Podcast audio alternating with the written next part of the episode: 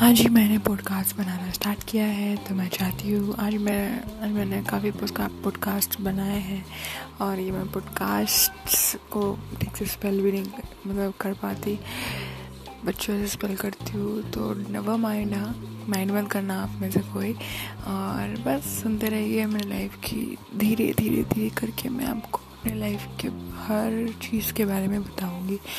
मैं बीस साल की हूँ कोलकाता से हूँ मस्त हूँ हैप्पी हूँ अपने लाइफ में। सेटल्ड अभी तक नहीं हुए हूँ। सेटल होना भी बाकी है जॉब करना बाकी है अपना कर, अपना काम करना बाकी है अभी बहुत कुछ करना बाकी है ज़िंदगी में। बट मन किया कि शायद कुछ सेकंड्स अपने लाइफ के कुछ मिनट्स अपने लाइफ के उन जगहों पर इन्वेस्ट करूँ जो मेरे साथ आज तक हुए हैं।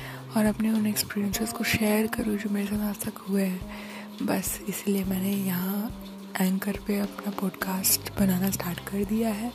और मैं चाहती हूँ कि आप सब उसे सुने और उसका मज़ा उठाएँ और उनसे कुछ सीखे और आगे बढ़े अपनी लाइफ में और उन गलतियों को ना करें, जो करने के बाद हमें इतना रिग्रेट होता है। तो मैं चाहती हूँ कि ऐसे ही मैं अपने लाइफ को शेयर करते रहूँ आप सबके साथ and thanks for joining me thank you love you everyone bye